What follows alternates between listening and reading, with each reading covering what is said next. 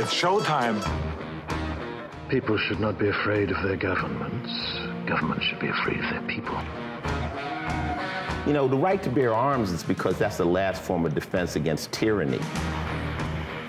Washington is fundamentally corrupt. There are more words in the IRS code than there are in the Bible. Made in America, heard round the world. You're listening to Blunt Force Truth. I'm Chuck Woolery, along with my co-host, Dr. Mark Young. And the White House was an interesting look this this weekend. Uh, Just because that, that's part of. I'm sorry. Just because it's all rainbow colored. well, you mentioned something uh, as we were talking prior to this that the rainbow flag was the exact same height and in the middle of the American flags. Correct. Which is against the the rules of how we use the American flag. So it points out subtly uh, what's really going on in Washington with Democrats. They can do anything. They are so arrogant that they can do anything and get away with it as far as they're concerned. And I'm, I'm kind of curious as to how long this is going to go on. Uh, I have no idea what the uninformed voter is going to do, and I don't think anybody else does either. But there's so much stuff going on. It's it's amazing to me, just absolutely amazing. This thing with Trump, the one thing that's not mentioned in this whole cabal is the Presidential Records Act. Nobody even mentions it. Now, just as a superficial overview, he can take any records he wants to. He's the president. He can do anything he wants to with them as long as he, you know, keeps them in his care. Uh, Clinton was challenged on this. Clinton had put tapes back when you had tapes in his sock drawer, and uh, you know the government wanted those things, and he said no. Uh, and he he absolutely did basically the same thing that Trump did. He just said you can't have this stuff. But and, on, Biden kept and, records in his garage. Well, wait a minute though. They took Clinton to court, and the court found in his favor because of the Presidential Records Act. Okay. So this whole thing that's going on right now, folks, for your information, if you haven't, uh, you know, come to this conclusion yet, this is all political. It's all to embarrass Trump. It's all to, uh, you know, cut away his his uh, popularity among not the base, but among everybody else. It it has nothing to do with the law. It has nothing to do with anything because he's at, he's depending on the Presidential Records Act to protect him, which is the law and these people in the DOJ are going around that and trying to make it a criminal thing. And this uh, this other part of this is the uh, uh, what's it called the um, oh, espionage the espionage thing, which Woodrow Wilson cooked up after the First World War. This is 1917 stuff, and uh, people like uh, how do you commit espionage when you're the president? Well, if anybody's committed espionage, interestingly enough, it's probably Joe Biden. Well, I'm just guessing, but this whole thing is deflect, uh, you know, all of this stuff that's going on with Biden and uh, what the DOJ isn't doing, what the FBI isn't doing, and what Congress is doing. So it's just it's all fluff, folks. It's all fluff. It has has no meaning at all. And Bill Barr comes on. Bill Barr, of course, was uh, escorted out of the White House and uh, asked to resign. and so he's he's not a favorable person right, to Trump. Let's call this what it is. This is this is communist Russia, communist China, North Korea, banana republic persecute and prosecute your political enemies and try to put them in jail crap. This is third world country stuff that we have devolved into. And to narrow it down to sim- simplify all of that, if that's not simple enough for you, it is just election interference. And understand something that, first off, we do not have a justice system in America anymore. We now have a just us system mm. in America now. And just us happens to be you need to be a Democrat.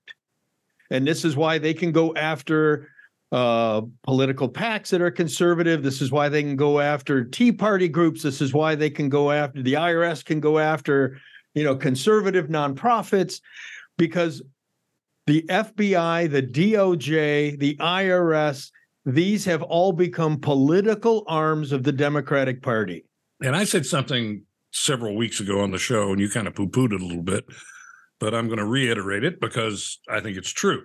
They will not be happy until they have Trump in chains, literally in chains and in prison. That's where they want well, Keith Olbermann wants him in front of a firing squad. Yeah, well, they want him dead. Yeah. Chuck, this is this is no different than something we've said before. This is a very dangerous situation we're in right very now. Dangerous. I mean, it's really dangerous. When we look at when we look at people on the left, we look at them and say, what what all of us say is, geez, we need these people out of power. Right. When they look at us, they say we need these people dead. Yeah, we need mm-hmm. people gone. And that's the difference. We want them out of power. They want us dead. This is this is a very different situation that we're in. And when you think about it, this is like trying to negotiate with a terrorist. You can't negotiate with a terrorist because the terrorist the terrorist wants to kill everything in sight. You can't negotiate with people who just want total destruction. These people hate America. They hate what America stands for. They hate free market capitalism. They hate freedom. This is not who they are. And this stuff emanates, as you and I have discussed, this stuff emanates out of Davos. This stuff comes right out of the World Economic Forum. Klaus Schwab. yes, Klaus Schwab who we discussed, by the way, was very heavily influenced by Henry Kissinger. Henry Kissinger, that's right. Yeah. Henry Kissinger falls very much in the category of George Soros with the Open Society, which is that there is a limited number of elite intellectuals who have the capacity to make decisions for the world and the rest of you are dum dums who can't make your own decisions. So we need to make your decisions for well, you. Eh, as you said before, without actually saying it, it's totally anti-American. It's, it's incredibly it's, anti-American. It's a, a government run by elites instead of a government. Uh, you know, we elect these people and we keep re-electing these people, expecting it is true insanity, expecting a different result. Now, the good news is, Chuck, that the polls polls are showing that the majority of Americans believe that the pursuit of Trump on these charges is politically motivated. Well, is that just Republicans or is that no, the majority no, no. of Americans? The majority of Americans. Well, they're right. Even so, about 40% of Democrats believe that it's still a political ploy. Independents heavily believe it's a political ploy, and Republicans, of course, and majority believe it's a political ploy. My point here is this goes in line with the study that recently showed that 65% of Americans believe that the January 6th riot was induced by federal officials. The beauty of this is they control the universities, they control the media, they control the press, they control Hollywood. They're controlling the narrative, they control Facebook, Instagram. With everything in their control, the truth is still finding its way out which is remarkable. It is remarkable because they have de- they've depended on this for years and years and years. By the way, we were talking about the most corrupt president. Have you ever really researched LBJ? Oh my goodness, Lyndon Baines John. I thought you think you think that they're a corrupt president. Well, the LBJ was unbelievably corrupt. I mean, to the core. He literally had people killed Oh, he, he here in Texas. I, I, was talking to my wife the other day. And I said, when did Texas actually turn? Because it was such a, a staunch Democratic state for a long, long time. And then something made it turn on a dime. And I really don't know what that catalyst was. I'm going to say it was Governor Richardson that probably made think? it Yeah, remember with with her? Oh, yeah, yeah. Poor George, he was born with a silver foot in his mouth. Right. Yeah. Remember that one? Yeah, so I know. I want to bring our guest in because he is like he is like chomping at a bit here to jump into this conversation. so we got to bring him in, folks. We're bringing a, a, a good friend of the podcast back on today, Bart Marcois. And Bart is a career diplomat. He's one of those insiders. Bart, give it if you would give our audience just a little quick background on you so they they understand the depth of your information. All right. So the first conclusion anybody's going to draw after they hear me say this is why you have a, a, guy on your program who can't keep a steady job. Um, I uh, I was a We're diplomat. Call him a recovering diplomat. I, that's a good. That's a good way to do it. A recovering diplomat. I I come out of Bakersfield, California, Kern County, still the number three most oil producing county in the nation. I know it very Um, well. I used to vacation in Bass Lake. Oh, you did? Oh, Yeah, every summer. Aren't they big Oh. on onion growing there also? Uh, yeah, yeah. Right. You, need- you you saw the movie, The Onion Fields. CHP, poor CHP guy got killed. It it's a great place. It's it's uh, where Buck Owens and Merle Haggard uh, made their careers. It's uh, we drive pickup trucks in Bakersfield, and uh, when I went to high school, we had guys with pickup trucks with gun racks, and they left shotguns and 22s on the gun racks, parked them in the uh, in the uh, high school parking lot, Yeah, me too. uh, all day. Nobody messed with them. Nobody touched them. Nobody stole it. And nobody gave them a hassle about having a gun on campus. That's where I grew up. And wound up in the diplomatic corps, went to the Middle East, 10 years in the Middle East, uh, State Department Arabist, got out, went to work uh, uh, advising the government of Kuwait for uh, three years, and then went back into the administration. I was a political appointee under George W. Bush. Uh, I was at the Department of Energy. I was in charge of international affairs and domestic policy. It was a huge portfolio. My real claim to fame there, it wasn't that I accomplished anything, it's that I prevented something.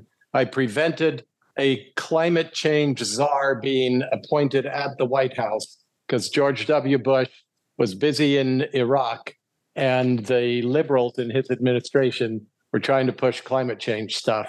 I got wind of it and I stopped it. And uh, I say I. I rallied all of the like-minded people, including Dick Cheney, who stopped it. And uh, and then I got out and I've been in investment banking and and uh, commercial intelligence and business development. I know a lot of people around the world, and I put them together and and uh, make money that way. Um, that's in a nutshell. That's my background. So, folks, so Bart's kind of on the inside. We're going to talk about a lot of stuff today, and we're going to also talk about China, and we're going to talk about some population issues. Uh, one thing I want to come back to, I want to come back to the Trump indictment just for a moment. And Bart, tell me if you think this is what I'm trying to guess what Donald Trump is thinking. And if I'm him, I'm looking at this indictment. And first off, you see people talking about federal prosecutors have a 98% success rate. Mm-hmm. It's all over the internet. So let me help you with that, folks. 90% of all federal cases end in a plea bargain. Mm-hmm. So there's 90 points of your 98% right there. Now, when we take a look at the remaining 10%, 8% of those cases are dismissed and 2% go to trial. Of the 2% that go to trial, the federal government loses almost half of them. So don't be fooled by this nonsense of, well, you can't beat a federal prosecutor. No, you can beat a federal prosecutor. Uh, and in fact, as a rule, especially some of the other federal prosecutors, they walk into court unprepared. So don't get so excited that this is insurmountable for Trump to beat. But the other thing that I'm kind of thinking could be on his mind is there's there's no way that this trial is going to happen before the next presidential election, Mm-mm. right? I mean, with all the pretrial hearings and discovery and everything that has to happen, this trial will never happen before the presidential election. If he's reelected president, he can pardon himself out of this thing and be done with it. Correct? Yeah, he can. He can. And and there's more to be said about this prosecution. You know, uh, what I you, you said. Uh, I wonder what Trump is thinking. I, I can tell you what he's thinking in two words. He's saying, "Screw you! I am not taking this. I am not going to cave. I am not going to lie down." And he knows that the more they come after him, the more we like. I can tell you. I can tell you. My wife is a diehard Donald Trump supporter, and she has said many times, yeah, you know, a lot of his personal comments and aspects of his personal life, I don't really like at all. But but he has a backbone. He's standing up. He's fighting for us. He's fighting for himself. All these other guys won't even fight for themselves. How can we expect them to fight for us if they won't fight for themselves? And she said, the more they come after him, the more determined I am because it's no longer about about whether I support this or that aspect of him. It's about I will not stand by and let them do that to our process, to our laws, to our legal system, to the rule of law itself.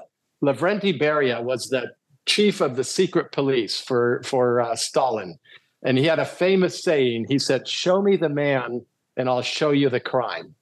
And and that's what's happening here. They they looked at Trump, and they're looking at him from every possible jurisdiction they can come up with, and they're digging through the books. In New York, they they changed the statute of limitations for one person that that weird woman Yeah. i forget her name um, that said he assaulted her in in the dressing room that he raped her in the dressing room at bergdorf goodman i mean i've been in dressing rooms in department stores I, you know it's not like these are brick walls The freaking Um, curtain.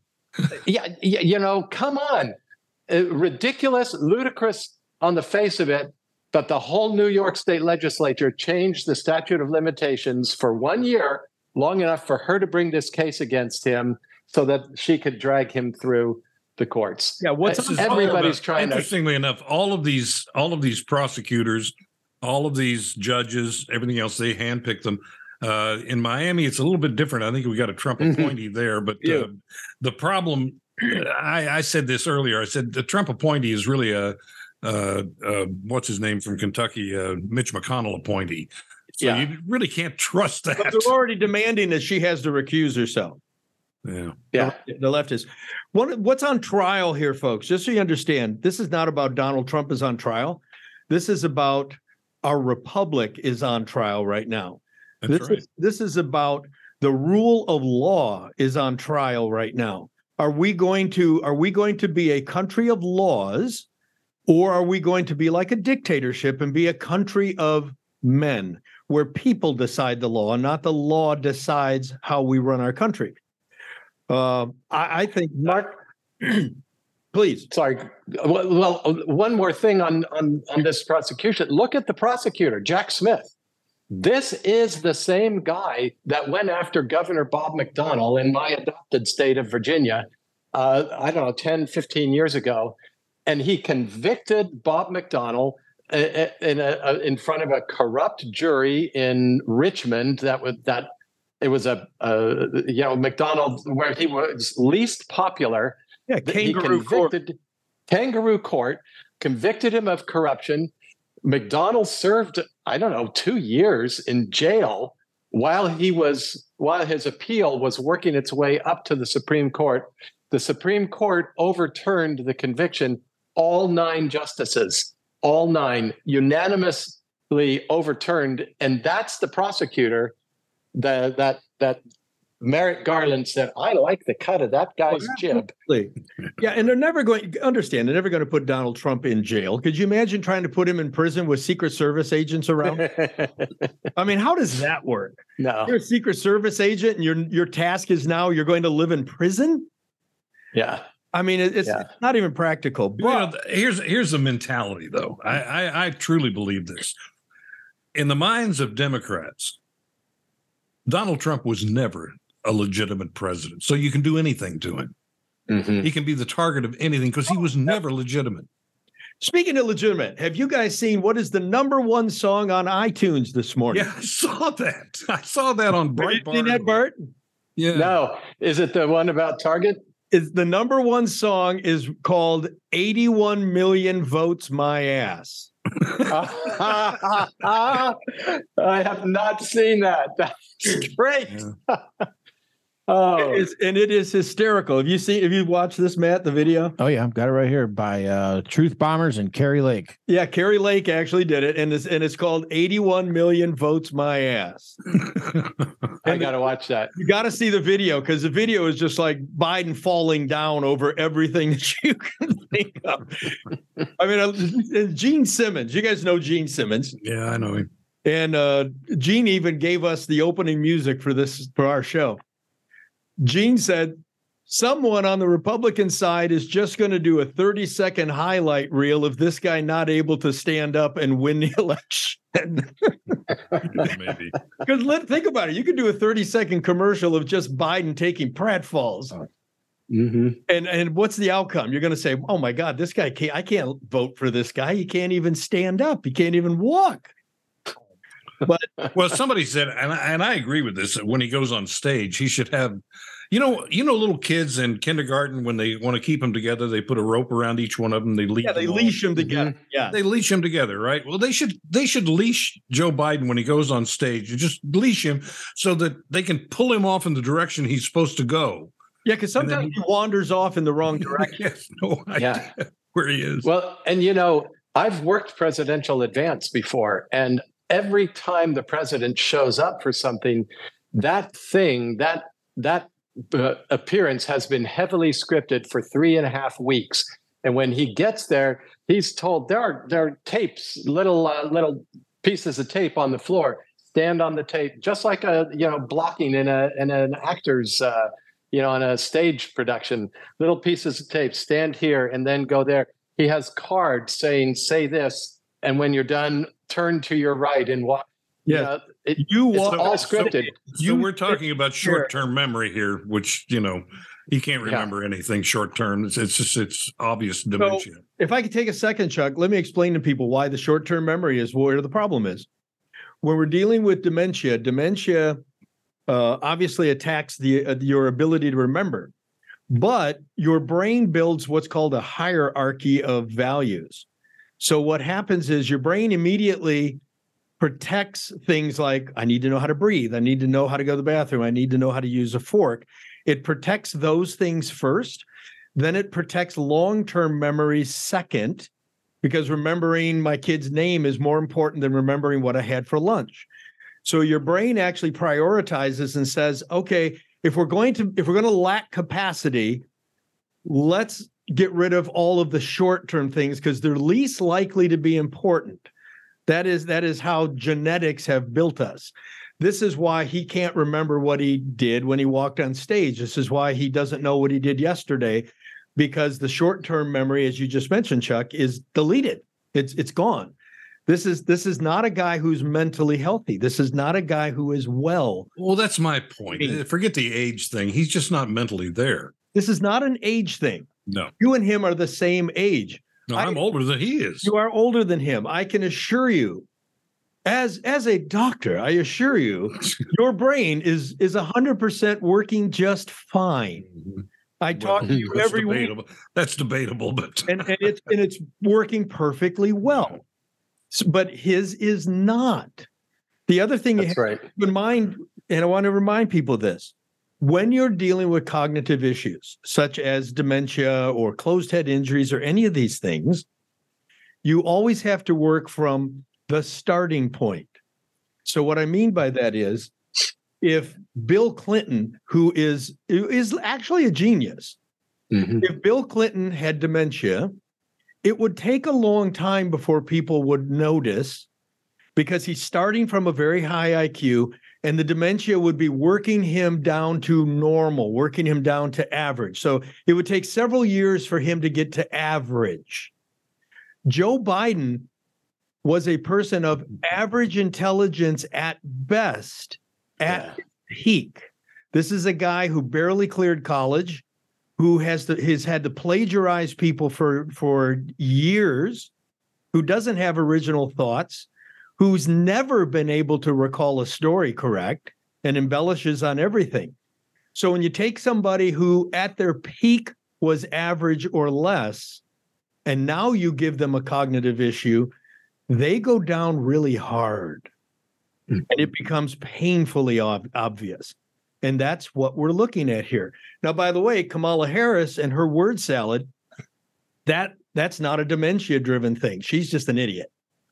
and that is my professional diagnosis of Kamala Harris, an idiot. So, Bart, before we started the show, we were talking about a couple things. Let's jump into one of them. We were talking about birth rate in America. Yeah. You want to discuss that? Go ahead and, and run with that. Well, you know, as we're as we're looking at all these issues, uh, I think it was you that said earlier that the Democrats are acting like they really don't care. Um, they don't care what anybody thinks. They have the votes in the bag. They have the elections in the bag.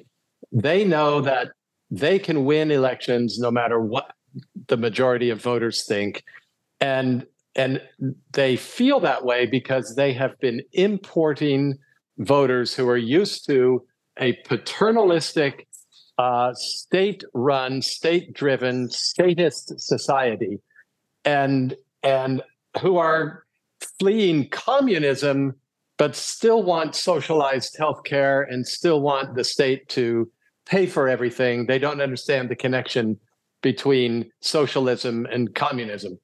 And and that's being that that's being exacerbated or, or, or magnified by the declining birth rate among native born Americans of whatever ethnicity. This isn't an this isn't an ethnic matter. This is a matter of were you born here? Did you grow up here? Did you say the Pledge of Allegiance every morning when you were a kid? Did you did you grow up with the assumptions inherent in American ideology and and and in American traditions and and patriotism? And instead, the people that that were born here and are first, second, third generation Americans are not having very many children. Some of them aren't having children at all. This Gen Z, they're the, they're the strangest they're the strangest uh, generation I've ever known. Um, they are they're not completely asexual, but for them, uh, sexual experience is not something between a man and a woman. Uh, it's it's between two people of the same gender, or it's or it's one person alone watching porn, or it's something that you talk about, or it's a matter of, uh, for many of them, it's a matter of, of uh, violence and so forth. Things that used to dwell on the fringes of society in you know in dark basements and and in big cities are now mainstream with Gen Z.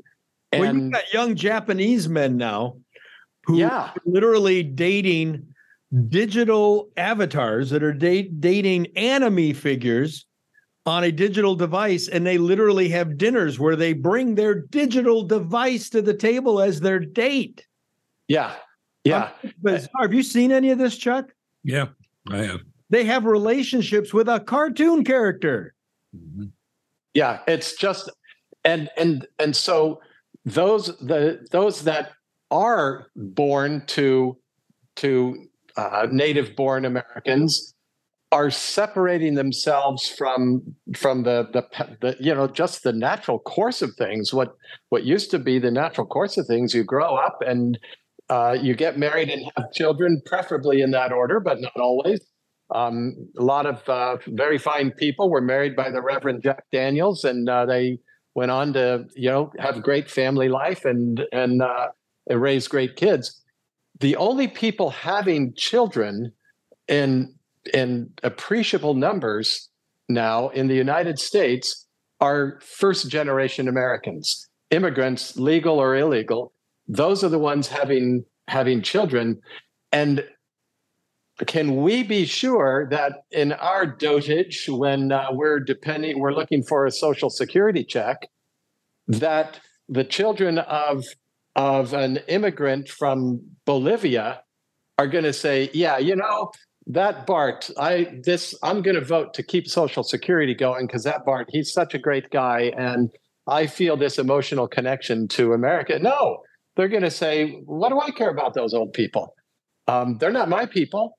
they're this isn't and and and they're remaking what America means, and the Democrats are counting on voters like this to remake what America means, and everything is up in the air, and and every single decision they're going for deprives American citizens of liberty and increases the power of the state, and they're relying on imported voters who are used to a heavy hand by the state to say, yeah, that seems okay to me because it's freer than it was in Colombia or Venezuela. Now, let me give you the Uh, backside of that.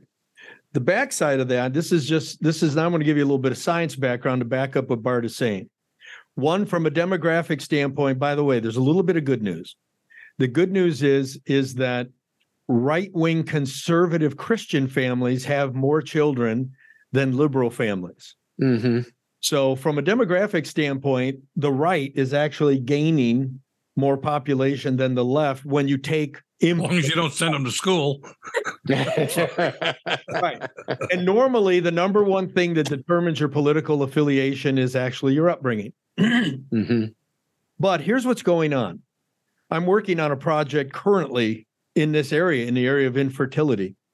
Right now, one out of six people in of of childbearing years is infertile or having an infertility issue. That Mm. number is expected to go to one in five by the end of this year. Mm. the impact of that. 20% of the country that wants to have children is having a problem having a child. Why is that? Do we know? Yes, we do know, Chuck.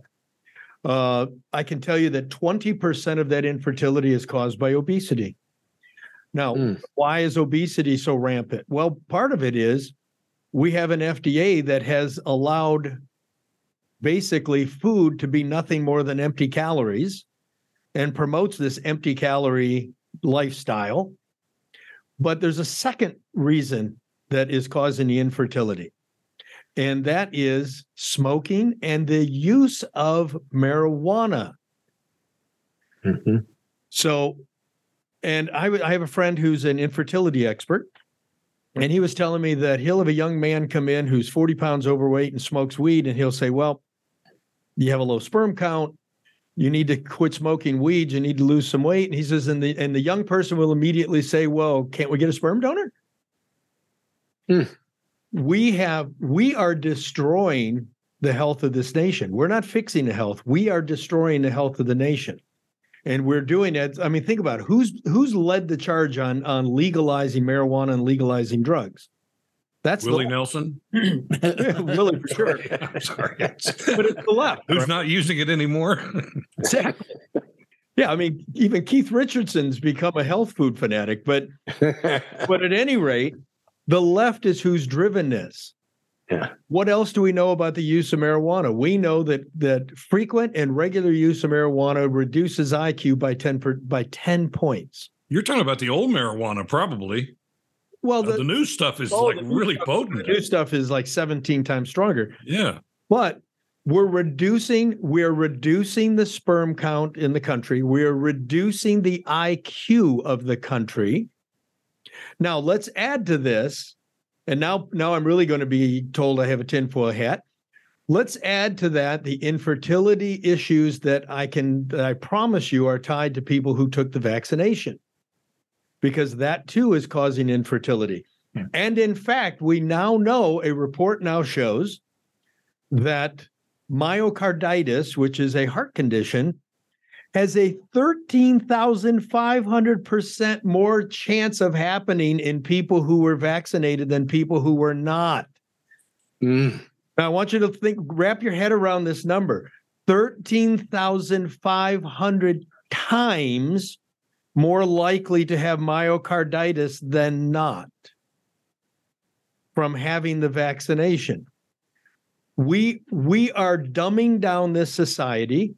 We are neutering this society. And we are making it so these people are not having more kids, but we're also making it so that they're more pliable and easier to manipulate. Because let's be honest, it's a lot easier to manipulate somebody who's just happy and stoned than somebody Mhm. who's thinking. Hey, everybody, I want to take a minute to tell you about a product called Daily Zen. With, uh, with everything that goes on in the news today, um, guess what happens? We have something called a sympathetic and a parasympathetic nervous system. All of this craziness going on drives our parasympathetic nervous system. And that means, to put it plain, we're in this fight or flight mode all the time. Well, we need to get out of that. And things like meditation help, and the right nutrition helps. And sometimes what helps is just turning the news off. Well, I want to tell you about a product. It's from Vatellia Life, V A T E L L I A life.com. It's called Daily Zen. Now, this is, and as you guys know, if you listen to this show, I'm, I'm really into longevity and really understand uh, a good, pra- a great knowledge of nutrition, to be honest with you. The formula, the blend on this stuff is amazing of what's in it. It is a great formula. Now, what this will do for you, just so you understand, this will act as an anti inflammatory, which our bodies become very inflamed from all the stress. It reduces that stress and it increases, it will help increase serotonin. And why do you want to do that? Because serotonin will make you feel better. So this is called Daily Zen, and I hope you'll try it out, and I hope you'll let us know how it goes for you. It's Vatellia Life. Go to bluntforcetruth.com, look in the show notes. You'll find a link there to it. Use the uh, discount code BFT, like Blunt Force Truth, get 10% off, or sign up for the, um, the subscription, and I think you get your first month for free. Go get it. You're going to love this stuff. And if there's ever a time in history that we need to, something to zen us out, it is right freaking now. So good luck with it. Thanks. So, with all that aside, let me ask you because you're an expert on this. Let me ask you about China. It's what, what, China. what is China. what is going on with with China and and uh, Biden? I mean, he obviously took money from China. We're we're going to get to the bottom of that. But I mean, what's I mean, it seems like he just allows them to do everything. They're now in Cuba, and they've been there since what? I don't know what. Uh, 2020 Since he came like into that? office. And, and think about that for a minute, Chuck. When you were a young man, When I was a young man, I was 75 miles off the coast of Jamaica protecting us from an invasion from Cuba or right? from Mhm. Russia and Cuba. So, so look at what's happened just from your generation to today. Your generation's a, a blockade to Yeah. stop communist Soviet Union from getting that close to U.S. land. And today, here we are, welcoming them in with open arms. We grew up China, knowing no. what the Monroe Doctrine was. We grew for us the the Monroe Doctrine was a robust, muscular foreign policy that said no power from the Eastern Hemisphere will come into the Western Hemisphere. Don't come here. Don't mess with us. And we enforced it. And as you say, we enforced it with the blockade. Now nobody even knows what the Monroe Doctrine is. They don't talk about it anymore. And the idea of enforcing it would would cause howls from the left side of the uh, of the aisle in the halls of Congress. Well, wouldn't you say, is it fair to say that, that the whole China thing actually did get its start with Henry Kissinger?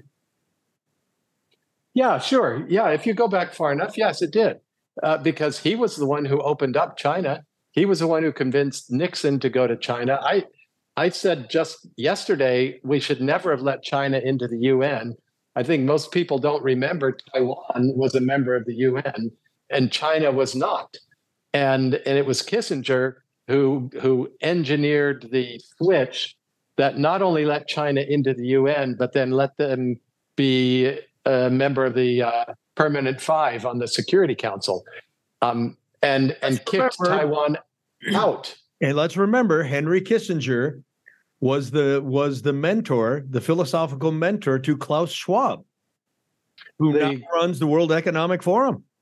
the evil, the Teutonic evil genius uh, bent on world domination, who's cleverly masquerading as an evil Teutonic genius bent on world domination. Yeah. They'll never notice. Well put. They'll never figure this out.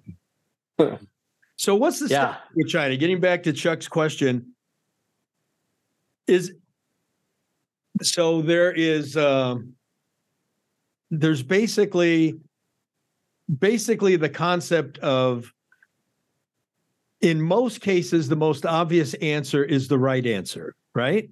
Yes. Yes. Well, I mean, they're buying farmland, they're buying things next to our uh, military installations, they're buying, I mean, they, they're just allowed to do anything they want to do. Look, Biden is clearly bought and paid for, literally bought and paid for by That's kind of China. where I was going with that. The obvious answer is Yes. In front of us. Yes, he's it, it's he's corrupt. He is the Manchurian candidate. For a few Only- million dollars, he sold out the country. I mean, really? Yes, yeah. I mean, what he sold out, what he sold out was his soul. He sold out himself, and and the Chinese then manipulated him into becoming the president. And and uh, now I'm the one that'll, uh, that has to put on the tinfoil hat. Um, but uh, all of this is run. You can you can buy anything in this world if you have enough money, uh, including a whole lot of human souls. And and Biden sold his soul, and and China has more money than all the rest of the world put together, and they have it because we gave it to them. I was going to say they're using our money. Yes, and it was and don't neglect the the role of Bill Clinton in this because before Biden was their man, Bill Clinton was their man. Remember what was the guy's name? Was it John Huang, I think?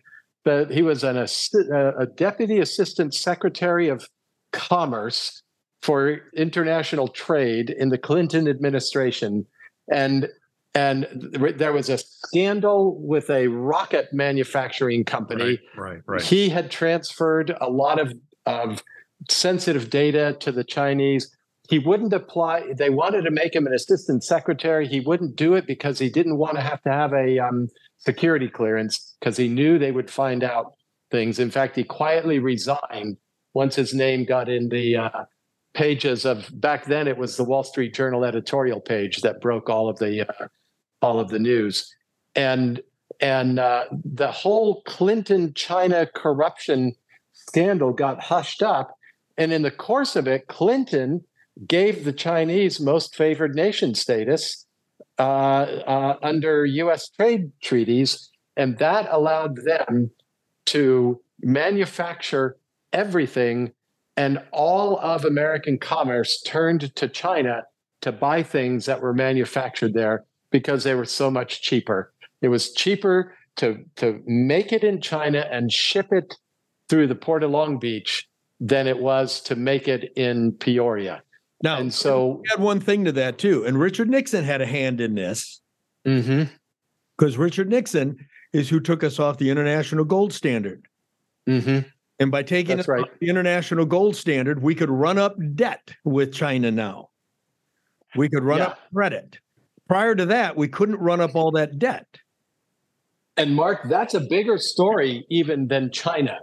Um, what we are the only nation, the only entity that I know of, only major entity in the history of the world that can run up a debt that we can pay off by simply printing the money to to pay the debt.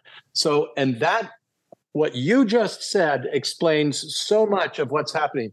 The, the Saudis, to last week, two weeks ago, last week, uh, cut back oil production a million barrels a day to drive up the price of oil. One of the reasons they did that is because we passed that debt limit uh, ceiling, allowing an additional four trillion or maybe as much as ten trillion dollars to be added to the debt, which waters down the value of the dollar, and the Saudis sell their oil for dollars. And so when we're when we are pursuing inflationary uh, economic policy, when we are printing money like there's no tomorrow, what we're doing to anybody that accepts payment in dollars for their goods or their services, we're saying you just got a pay cut, buddy. What what what we're paying you eighty dollars a barrel for, you're really only getting seventy dollars a barrel in spending power. Um, we have been watering the whiskey like like the worst bartender in the worst saloon in the worst little whole speck fly speck in the old west. It's like we don't have a barrel of whiskey. We don't have a bottle of whiskey. The the dollar is this enormous system of pipelines of dollars going all over the world. There are most of the most of the dollars that exist exist outside the United States, not in the United States, because that is the ultimate payment. You have a hundred dollar bill, you can buy anything any in any city in the world. You don't have to you don't have to change it at the airport. Somebody will take that hundred dollar bill in payment. You could go to any airport and change it. I got stuck once when I was a diplomat with uh, about eight hundred dollars worth of Jordanian dinars when I left Jordan. I didn't realize, huh? And good luck using that anyplace. Exactly. I, I couldn't I couldn't exchange it. No place.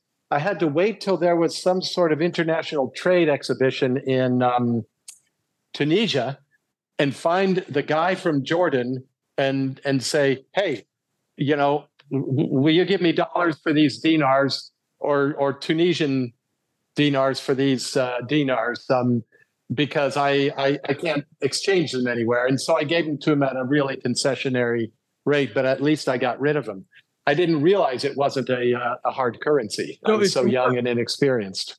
Take a moment, Bart, if you would, and explain to people um, why going off that gold standard changed things. I don't. I'm not sure that everybody understands. We've talked about it before. A lot of our listeners know it, but if you would, why did that matter? Why did that? Why did that take the five thousand dollar television and now make it a three hundred dollar television? And and what happened there? Yeah, because if the the the gold standard meant that the dollar was worth what you said it was worth, and you couldn't you couldn't um, manipulate uh, it. You couldn't manipulate it exactly. Now and back then, you could not just print money without just by an act of Congress. You could not print money. You had to have gold in the vault to back up the currency. Mm-hmm. Um, since then, when we went off the gold standard, anytime we need more money, we just have an act of Congress and the and the president signs it, and you can print the money. And there, the the uh, the only thing that backs up the dollar, the strength of the dollar, is the willingness of other people in the world to, to accept it believe in it. payment, to believe it. Exactly. It's a faith-based program. It is a faith-based program. That that's a very well. That's a great way to express it. And we are reaching the point where now the Chinese are paying for oil in yuan. The the Brazilians are paying for Chinese merchandise in yuan. The their people are paying for things in euros, and the the whole there's a, a collection of countries called BRICS. They're the the rich countries who are neither the United States nor uh, nor uh, Europe. It's uh, Brazil. Sure. What's the R? Russia, India, China, and uh, South Germany, Africa. Germany would have to be one of them, wouldn't it? Oh, no, no, no. The, the EU. Non-Europe. No. Oh, oh, non-Europe. Non-European. Oh, okay. Yeah, it's Russia, China, and what were previously third world countries, BRIC nations, and and uh, and uh, and they all are looking for um, a different reserve currency. Venezuela has been pushing, Iran has been pushing to get off the dollar because the other thing that's driving people away from the dollar is we put sanctions on people and and suddenly if you know if you're Oleg Deripaska this this Russian oligarch and you have sanctions on you well any bank that takes your money can be fined by the SEC even if it's a German bank or a Hong Kong bank it can be fined if it does any transactions in US dollars, it's subject to SEC rules and US Treasury regulations. But keep in mind, um, folks, if we lose, if we lose being the world's re- reserve currency, yes, United States will. This is not hyperbole. This is not. This is not nonsense. We will literally be a third world country. That's right. Remember Venezuela in the 1970s? Absolutely. Remember the Weimar Republic, people pushing yep. wheelbarrows full of uh, Deutschmarks? That's what we become because suddenly we are the Jordanian dinar. Suddenly, if people say, you know what, I, I just don't have faith in the dollar anymore, suddenly there are trillions and trillions of dollars out there that people are going to want to get rid of, and nobody will give you anything for them. What are the odds I, of this happening? Are they good? Odds, are they bad? The, the odds are increasingly likely. We are we are nearing a tipping point right now. I, in 2009, in 2009, I lost my shirt. I was trying to buy a bank, put together a purchase of a bank in Fountain Valley, California. You've probably driven past the bank several times. It's right off the 405. It was a sweet little independent bank. And I was certain that I would be able to get financing from my friends in Kuwait and that they would be able I what I needed from them was a 5% investment because and it was such a great investment. And they came back to me and they said no this was uh, this was uh, late 2009 they said no we have a policy that we just instituted no investments in america right now because um, obama is spending americans are spending more than they can the, they're they're printing money, and it means that uh, if we have a nominal profit margin of 18%, it means our real profit is only 11%. And we can make 15% in a very safe, in a much safer investment. So we're not investing in America until the inflation uh, uh, slows down. It's just not stable enough. Well, that was a very us, not not you off. The only thing that's going to save us on this, Chuck, when you're saying how likely is this to happen, the only thing that's going to save us is if there is some tremendous worldwide uh, tragedy. Mm-hmm. If we had a if we had a third world war or something like that, then you would probably see investment all rush to the U.S. Right. Because then then people would panic and they would try to put their money in American banks.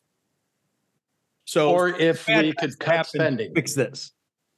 I, I, I just, I, I don't know. I don't know who our nominee is going to be. It's likely going to be Donald Trump. He is likely going to win. The next president is likely to be a Republican. I think it'll be either Trump or DeSantis. I'd be happy with either one of them.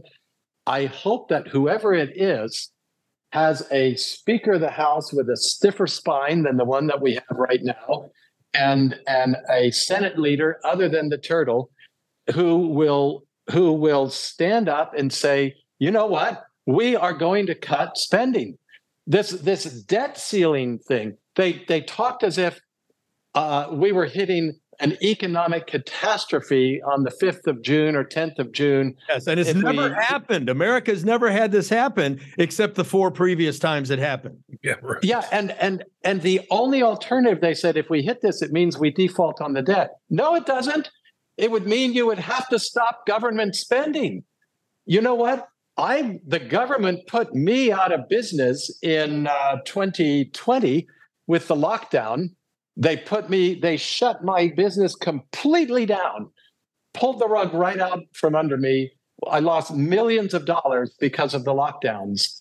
But everybody on a government salary stayed home, did nothing, and got paid with my tax dollars, got paid for two years for doing absolutely nothing. The only real consequence of hitting the debt ceiling is to stop all government spending. Uh, well, that's the biggest fight on earth. I mean, it always is in the media and every place else. They protect this this whole cabal.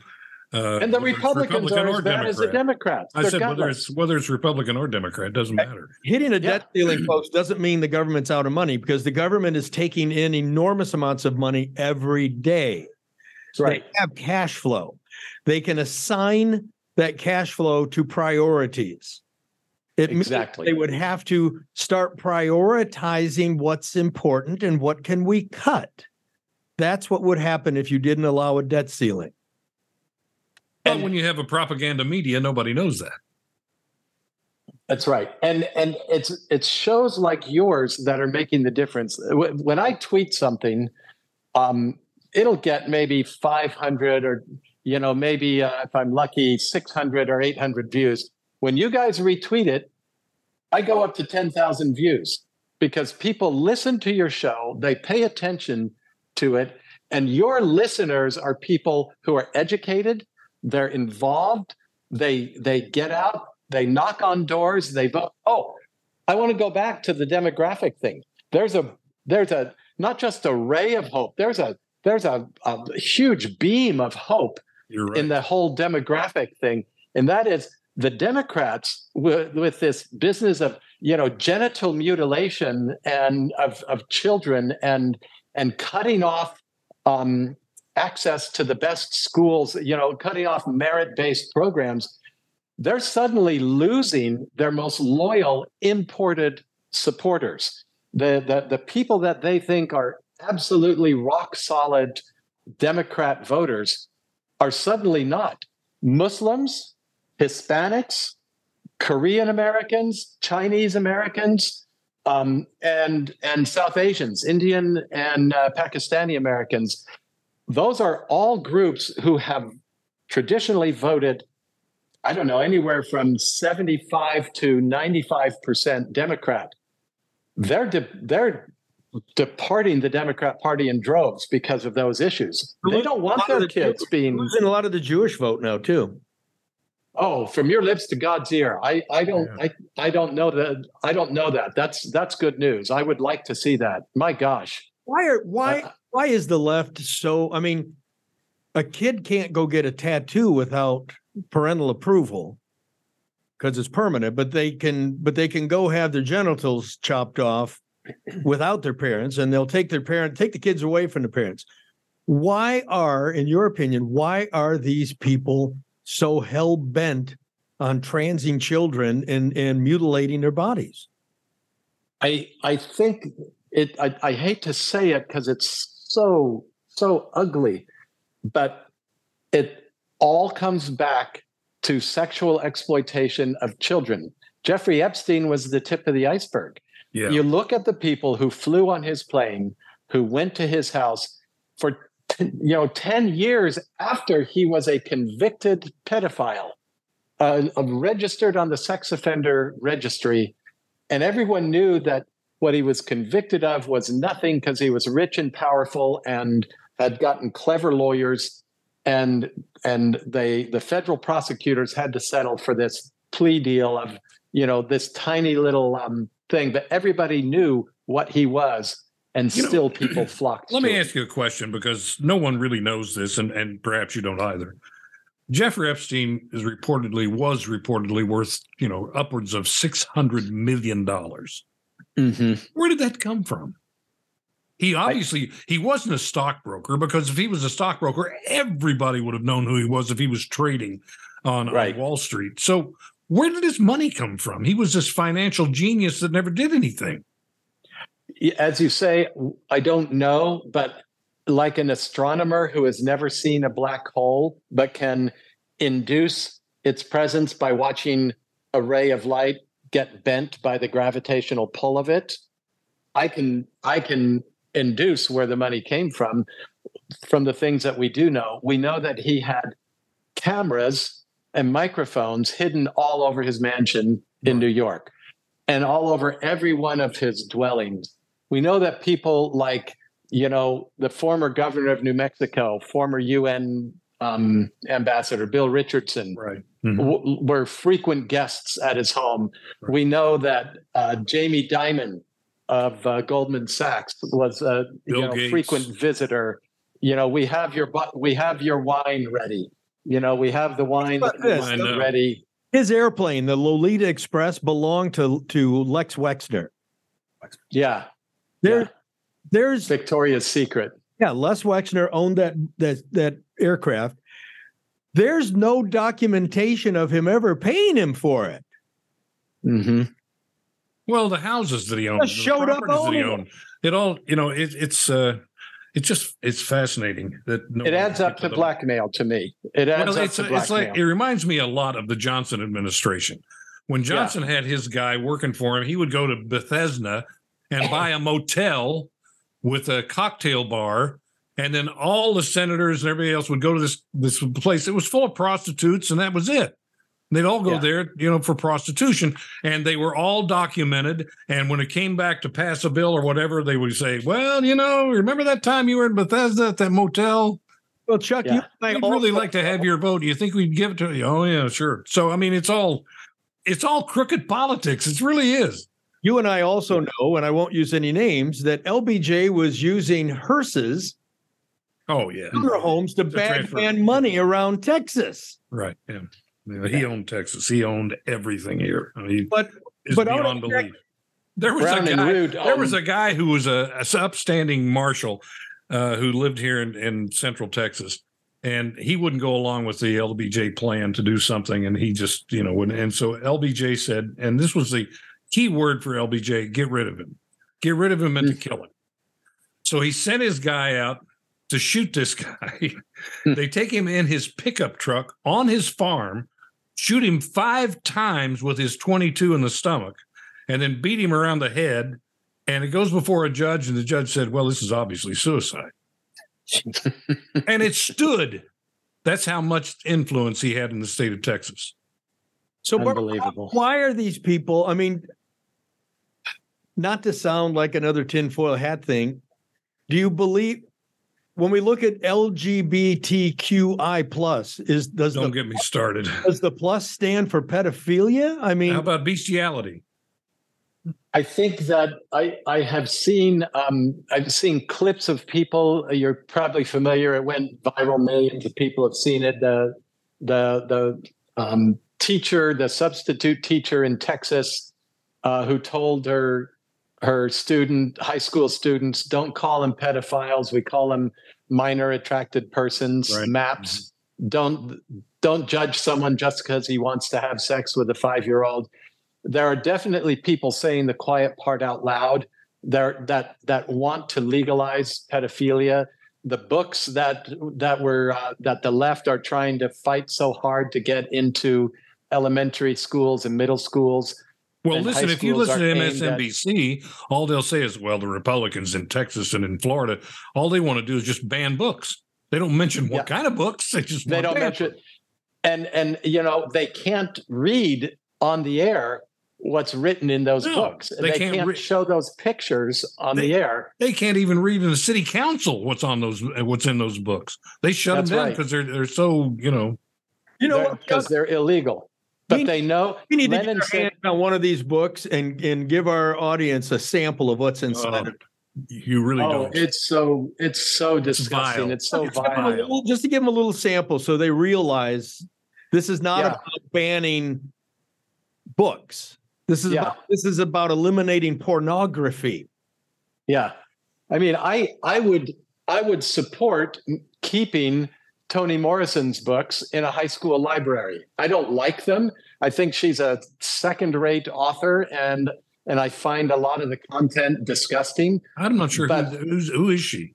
I don't know. Oh, she's an author. Uh, she's like a she's sort of the champion. She was one of Bill Clinton's favorite authors. Um, uh, black feminist, um, uh, you know, victimhood uh, kind of um, novels, and and her novels are replacing Mark Twain uh, in in reading lists and required reading in a lot of high school English curricula. To the left, I don't- we're trying to we're trying to block Kurt Vonnegut or or Nietzsche. Yeah. That is not what's happening. Exactly. And even Toni Morrison, I don't like her, but I wouldn't block her books from a high school library. My God, Um, if you if you read books, if if anyone's read anything from Kurt Vonnegut, he'd be a conservative right now. Yeah. Yeah. He was the radical when I was in high school. Reading him was a sign of rebellion. Right, but but what was his readings? His readings was about every, all information needed to be shared. That there shouldn't be That's right. on the truth. There's that that everyone should have a voice. That would make him a right wing ultra MAGA right now. That's right. That's right. But these are aimed at converting, um, opening, opening young people up to the idea that what we, that what our generation and what the law considers a perversion is something normal, something to be experimented with, something to try out, and something to desire. And it makes you a more popular, more desirable person if you have one of these kinds of um, connections. But all these things are being pushed because Democrats think they can win any election with with ballot harvesting, with the laws that were passed during the lockdowns. They don't feel that like they have to respond to voter opinion anymore, and it's it's your listeners that will make the difference. Um, it's getting up and going down to the local GOP and connecting them with your neighbors, your friends, the people from the PTA, and, and especially those who are from different ethnic groups and backgrounds and immigrant groups, because those guys aren't blinded. Um, I had an extraordinary meeting with the Muslims in Virginia recently, and they said, We've always voted Democrat, uh, even though our values align with Republicans, because you Republicans reject us. You don't want us. You call us terrorists. We want to vote for you. So we don't want. Go ahead. So, so Matt just gave me uh, a book review.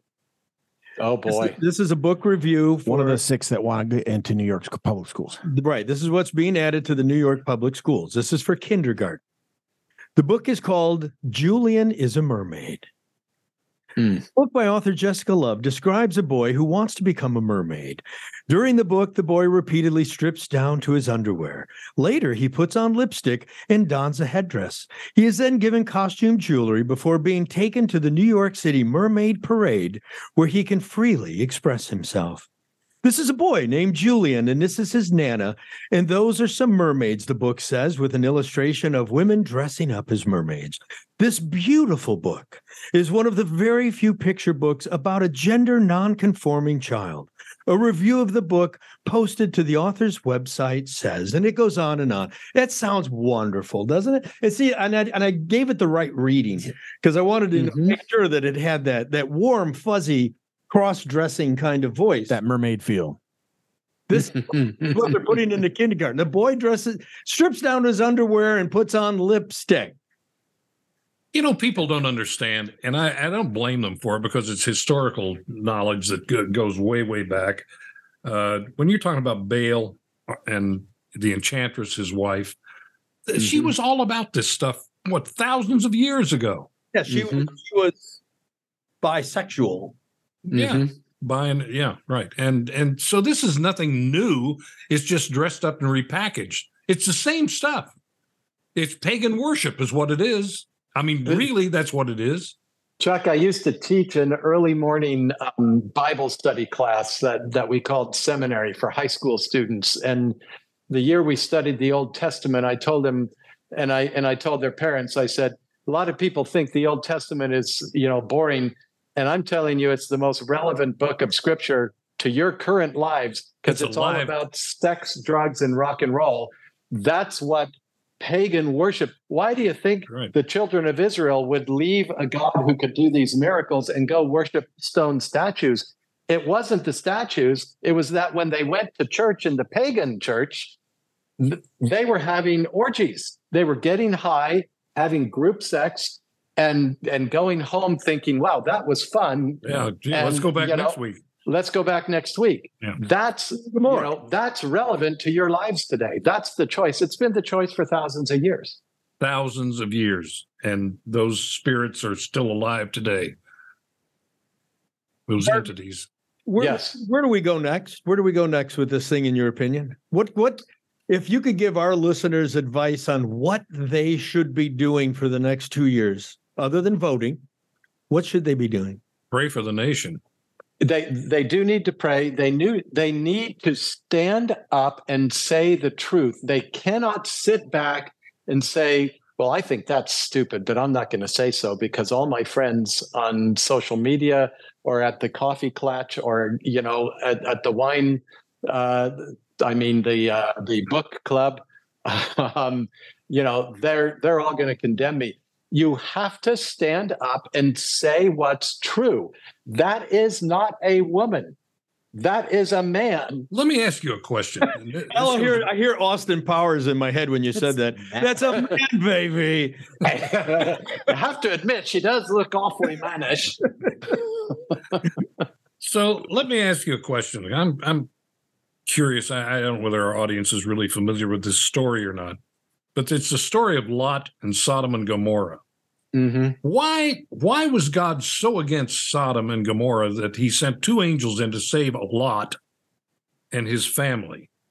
Why why did he do that? He he sent them in amongst these people and they they clamored to get to these two angels who they thought were just beautiful men. I'll I'll I'll answer that with a question. What is the basic if you if you take the development of enlightened Western society, the, what is the basic unit of society? It's the family. Everything is built around the family and goes out from the family. And if you can destroy the family, then you're left with just individuals atomized, uh, drifting alone. That's what the lockdown did to um, to uh, society it separated us from BLM. each other. And BLM has made it clear in in their platform yes. the destruction of the the nuclear family is one of their goals. Yeah, and you know, I I know a guy who will who ha- has sworn out a legal affidavit saying that he saw Hugo Chavez give twenty million dollars in cash to one of the founders of BLM because he was so supportive of what they were doing because he knew that their activities would absolutely destroy American society. I'll bet and, that made Joe Biden jealous because he only got five million when he sold out. yeah, yeah. So, so, Bart, does does Joe Biden ever get ever get? Does this ever stick to him in the next two years? Yes, I think it does. I think it does. I think the the tide is turning. You see, Emily's List just announced they're going to spend at least ten million dollars rehabilitating Kamala Harris's uh, image, and I wish him uh, every luck with that. a lot more than ten million. yeah, hilarious. It, will it, it, I I won't I won't repeat the nickname uh, that I've heard of her. That's so devastating because I I really am a family guy. But oh my gosh, I, you know, somebody uh, somebody that um, that started out her career, uh, built her career on what she built it on. Anyway, so I'm not um, smart, so I'll tell people what the name is. The name I always hear for her is Heels Up Harris. that that is the name. that is the name. Um, it, it just you know, I, I you, you, you, she built her career. You know, God God love her, bless her heart. She built her career. Um, people are are trying to bring up Gavin Newsom. They're trying to bring up other people. They're trying to repossess, resurrect Pete Buttigieg, uh, trying to get him. They're looking for somebody. And, you know, there just happens to be somewhere walking the streets of Manhattan uh, or waking face up in a pool of vomit every uh, every morning, Hillary Clinton.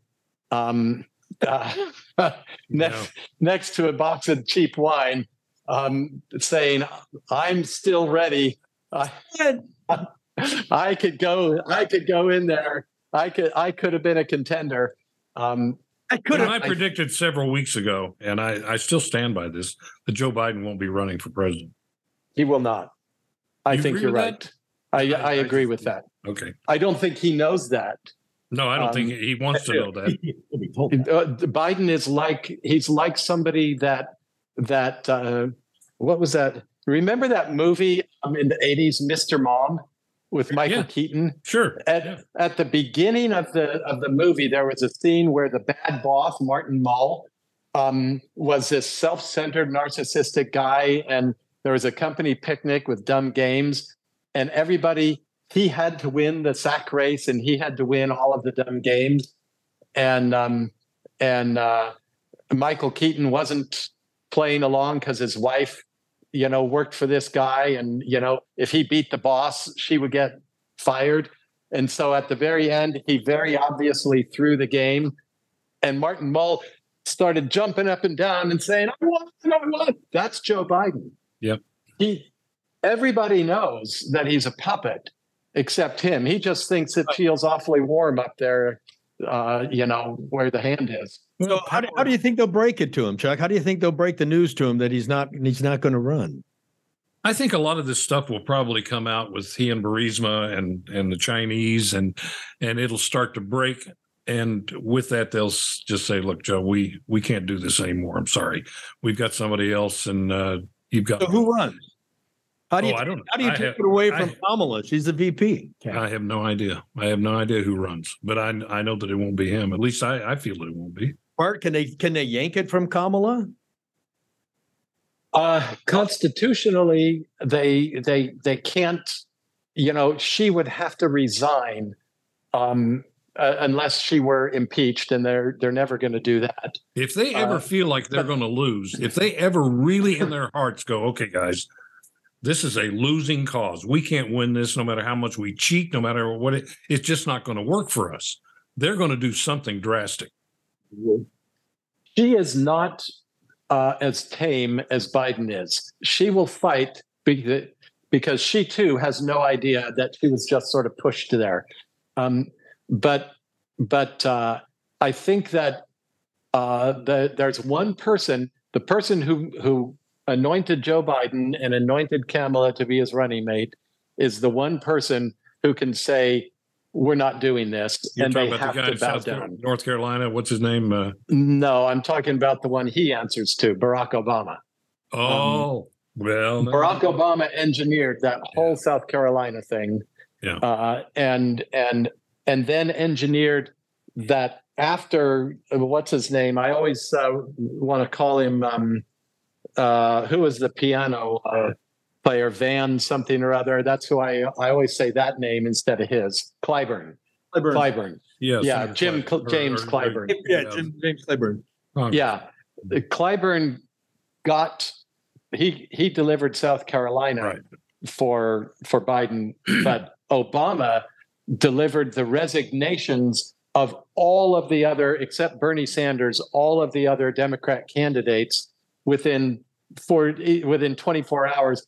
Even though Super Tuesday was 48 hours later, they they resigned before Super Tuesday to give Joe Biden the presidency. You know Only Barack? Obama could have done that. It's it's fascinating because um, Barack Obama has absolutely no respect for Joe Biden at all. None. Hates him. Hates him, and it's obvious. I mean, he completely dismisses him when they're in public. Uh, you see Barack Obama talking to a few people, and Joe Biden standing over him trying to get to be a Yeah. part of that conversation. He Yeah. totally dismisses him with disdain. Yeah. and yet he's the puppet that he chose. because he is brainless and soulless and has and is completely amoral. Um, he doesn't care. Anybody else, anyone else, even Kamala Harris has a few ounces of self-respect. Um, Joe Biden has never had, and as you said, he's always been stupid. As Mark said, rather, he's always been stupid.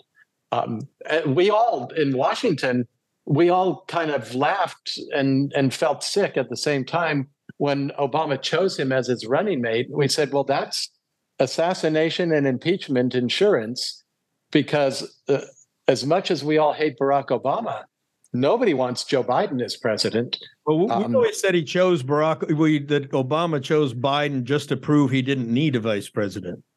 Yeah, I didn't think of that, but that's true. That's absolutely true. Um, and so he's completely pliable. He's uh, Barack Obama said out loud, he said, you know, I would never run for president again. I wouldn't want a third term, even if I could have one, unless I could sit in the basement and have somebody else go out there and do it all. And I could just sit back there and and give commands into an earpiece. And and he said that I would do for the rest of my life. So, it, so, So Biden doesn't run. Who's who's who's going to be? Who do you think is going to be the Democratic nominee? I don't know. I don't know. You look at the the, the obvious choices: Newsom, Buttigieg, maybe Michelle Obama, um, uh, Hillary Clinton. Uh, you know who else is out there as a possibility?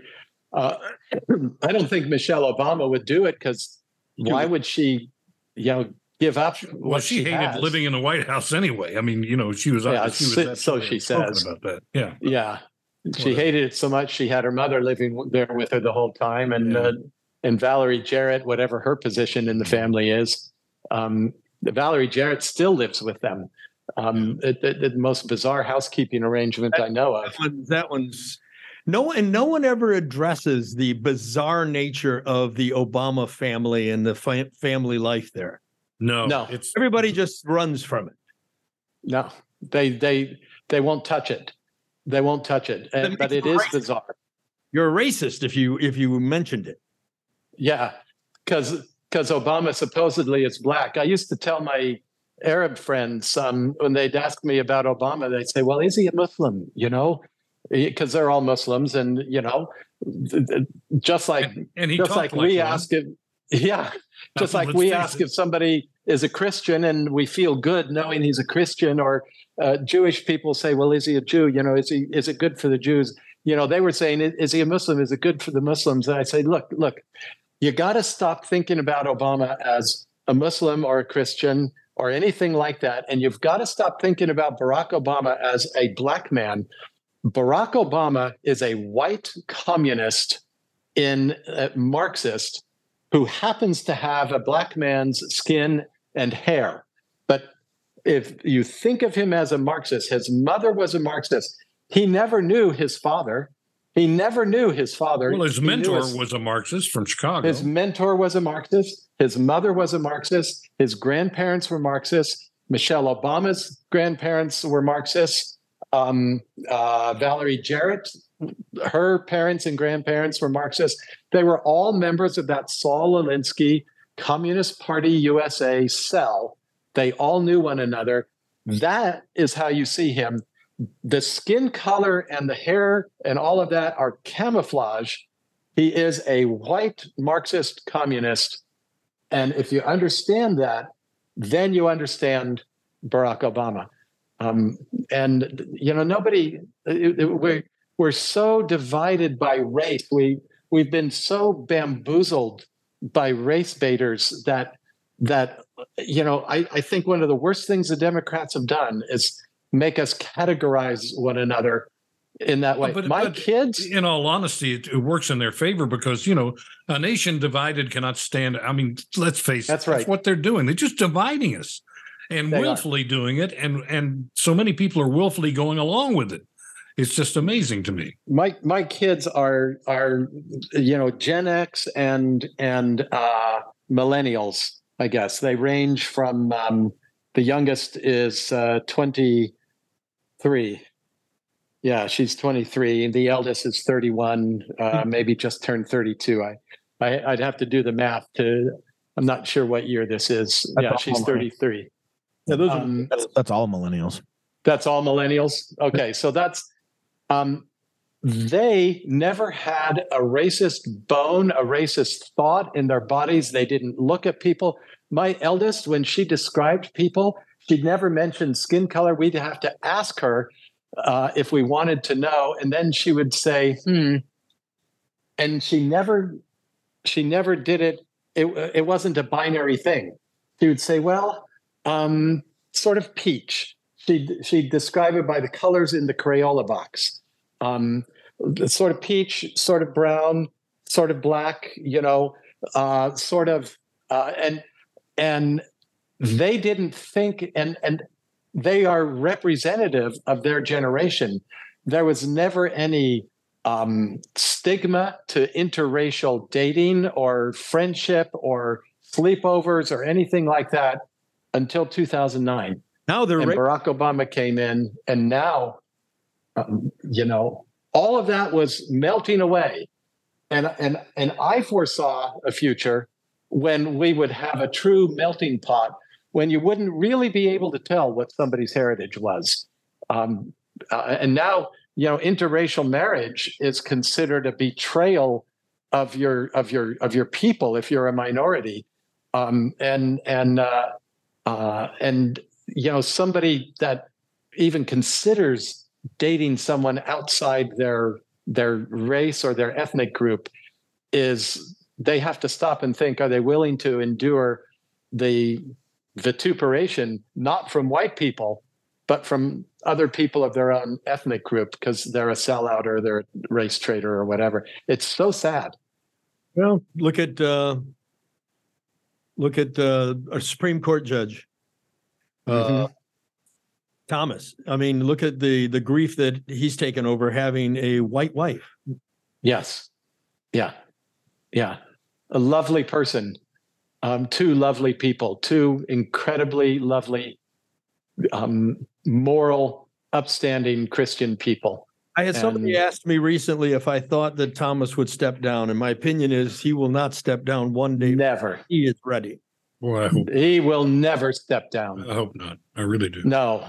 You, you, that man is an absolute hero. He has suffered too many slings and arrows to step down now. He's Horatio at the bridge, and and if if all the rest of the world abandons him, he will still be standing at the bridge fighting to his dying breath. He will never step down. He's one of the most. Um, he was one of the greatest champions of liberty and justice ever, ever in the history of this republic. Bart, I hope you'll come back with us. I Uh, do too. Been a- I'll come back anytime. I love you guys. I, I Oh, just. I look forward to this.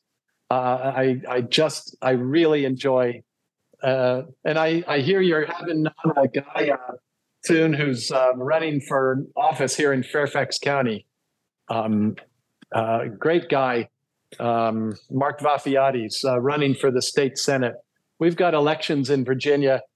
Nobody knows about it because they're off off year, but everything, everything except the governor is up for grabs this year, you know, and and we can win it. I'm going to ask you a question right now while we're on the air. I have a, uh, I've got a Tuesday coming up that I'm going to have to have a sub, don't I? And that is going to be I always end up with this on my shoulders. in I don't know why it July. I'm the li- and, and the funny thing about it is my whole career was spent listening to people, not talking. Mark's whole career has been talking to people, not necessarily listening, but talking. Bart, how, Bart, how would you like to, if Chuck's good with it, how would you like to be my my replacement on July 11th?